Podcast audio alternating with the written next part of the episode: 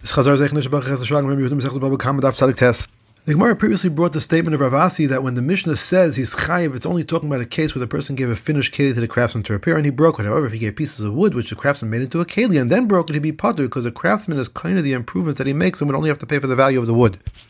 Maybe we could bring a proof from the Mishnah. The Mishnah says if someone gives wool to be dyed and the vat of the dye burned it, the dyer has to pay the value of the wool. This suggests that he doesn't have to pay for the improvement to the wool. Presumably the case is the dye was fully applied and after that the wool was burned. Although there was improvement to the wool, the dyer does not have to pay for the improvement, which proves that a craftsman is kind of the improvement that he makes. Shmuel said the case is where the wool burned before it was dyed, so there was no improvement that took place.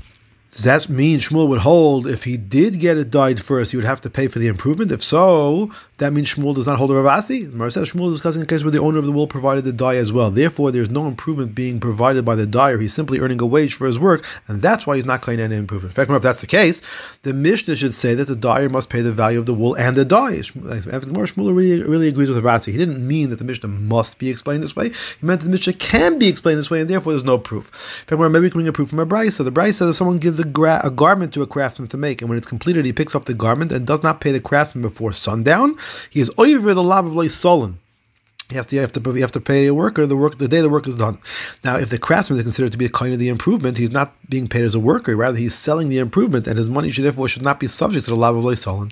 Rav Murray, the son of Rav Kana, said the case in the braise says where the craftsman is doing a service of raising the hairs on the garment, which provides no improvement, and as such, he's a worker rather than a person providing improvement. Acting in Mar, raising the hair softens the garment. That softening is considered to be an improvement. Marzah said the case of the craftsman was hired to stamp down on the cloth, and that's typically a set price for every series of stamping. That's why it's considered to be earning a wage. Marzah the Braisa, as it was understood originally, said that the craftsman was paid for the improvement, not a wage, and yet his fee is subject to lay solon, which would provide support for Rav Sheshes, who says such a fee is subject to the lav of lay solon. Should we say Rav Sheshes argues in Rav Asi? The Gemara of Shmuel Baracha said Rav Sheshes was referring to a fee for a service like a messenger service, where the service adds no value to the item. However, he would agree that if value was added, the craftsman would be kind of that improvement, and the fee would not be considered as a wage. Correct, the Gemara. Maybe we can say that the halacha of Rav Asi is actually subject to Machloikis among Tanoim. The Braisa says if a woman gives a gold to a goldsmith and tells him to make jewelry out of it and tells him, make the jewelry and I will become a mekadeshes to you. Maher says as soon as he makes the jewelry, she becomes a mekadeshes. The Chachamim say she does not become a mekadeshes until money reaches her hand. What do the Chachamim mean? If they mean that the gold that she gave him and they mean to say that when he returns it to her, she's mekadeshes, that when your Maher says she's mekadeshes, even if she doesn't get the gold back, that can't be right because with what would she be mekadeshes? Rather, it clearly refers to other money. The Gemara assumes that all agree that a worker earns his wages as every bit as he accomplishes every bit of the work, and also they all agree that being mekadash a woman with a loan is not effective. Machloikis is whether a craftsman is kind of the value added to the keli. Rav Meir says that he is, and it's that value that he uses for the Kadushan. Rabbanon say he's not, and that the only thing that he gives her is a loan, which she owes him for this wage, and that's why it's not mekadeshes. Maher says it may be that all agree that a craftsman is not kind of the improvement he makes. Machloikis here is that the Rabbanon hold that the goldsmith is owed the money from when he begins to work on the project. Therefore, it's a loan and can't be used for Kadushan. Rav Meir holds that he does not earn this money until he completes the project and returns it to her.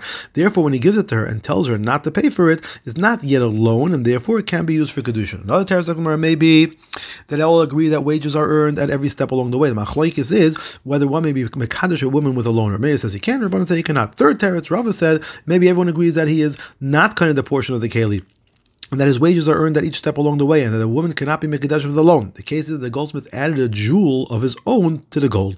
Machloikis is whether when a woman is given a loan and an additional pruta, she focuses on that additional pruta or the entire thing. Rav Meir says she focuses on the pruta, therefore she's mekadeshes. The Rabbanon says she focuses on the entire thing, that's why she's not mekadeshes. This point is actually machloikis among other Tanaim in another brisa. Shmuel said if an expert sheikh did a pasul shechita, he must pay for the damage because he's mazik and he's negligent. It's as if he was told to shech in the proper place and went and sheched it in another place. Why do you have to say he's a mazik and he's negligent? If we would just say he's a mazik, we would think he only has to pay if he was hired to shech, but if he did it for free, it'd be poter. Therefore, we have to say that he was negligent to teach it. Even if he was just sheched it for free, he has to pay. Shmuel, a braisa says an expert who made a pasul shechita is poter if he was doing the shechita for free. Shmuel said I was talking to according to Rav Meir, who uses this logic that a person would be considered negligent for not being careful even for something that unusual that takes place. And the braisa you are asking follows the Rabbanon, and therefore it's not a kasha. Where do we see Rav Meir holds this way? Marzah can't be in the Mishnah where he says The owner of a tam or a mud is chayev if the animal damages, even if the animal is properly locked up or tied to a rein, because that's based on a pasuk, not logic. It also can't be the Mishnah where he says that a dyer is chayev if he calls the wool the wrong dye, because that may be talking about where he did so intentionally. And with Mar, it's a braise, where he says that if someone trips on a pitcher that is holding breaks, or his camel then trips over him, then another person is then damaged by that pitcher or that camel, or Maher says he is chayev. Rabbi Yechanan and Rabbi Yechanan said if an expert sheikh made a pasul shechita, he's chayev to pay for the damage, even if he is an utmost expert. How could Rabbi Yechanan say that effect? We find that Rabbi Yechanan said that when a sheikh made a pasul shechita, Rabbi Yechanan told him to bring proof that he was an expert, and he would hold him to be poter. Maher said in this instance he was shechting for free, whereas in the statement he was referring to a sheikh that was getting paid.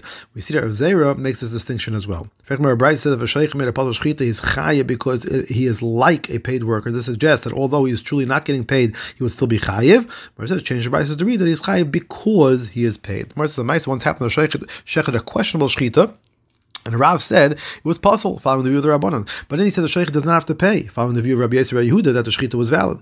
Rabbi Kahana and Rav Asi met the owner of the animal and told him, Rav did two things to you. In fact, what does it mean Rav did two things? It can't be that they were telling him they felt Rav wronged them in two ways by saying that it's not valid and by saying that the sheikh doesn't have to pay. You're not allowed to tell a person that they feel that they were wronged by a dayan. Rather, it must be that they told him Rav did two good things for you. Number one, he didn't allow you to eat meat that was possibly not mutter. And number two, he didn't take money. He didn't let you take money from the sheikh, thereby preventing you from possibly taking the money that doesn't belong to you. Marzah says we learned that if a person shows a coin to a money changer and was advised that the coins were good, and it turns out that they were bad coins, one braise says if he was an expert, he'd be poter, and if he was not an expert, he'd be chayev. Another says that in either case, he'd be chayev. A papa explained that the braise that says that he was an expert to be poter is referring to people who are absolute experts in their field. In fact, if there's such experts, how'd they make any mistake? Marzah said the cases where it was a brand new coin that was minted and the old was disqualified immediately before they were presented with the question, and even they yet didn't know about this new development. As Marzah says, a woman once bought a dinner to Rav Chiya, who advised her it was a good currency. She later came back to him and told him that no one would accept it because it was not good currency. Rav Chiya told Rav to change the coin for this woman to a good coin from Rav Chiya's own coins. If Rav Chiya was an utmost expert, so why do you have to pay for the bad advice? Mar says, he didn't have to pay. He was going to lifnim mishur's hadin.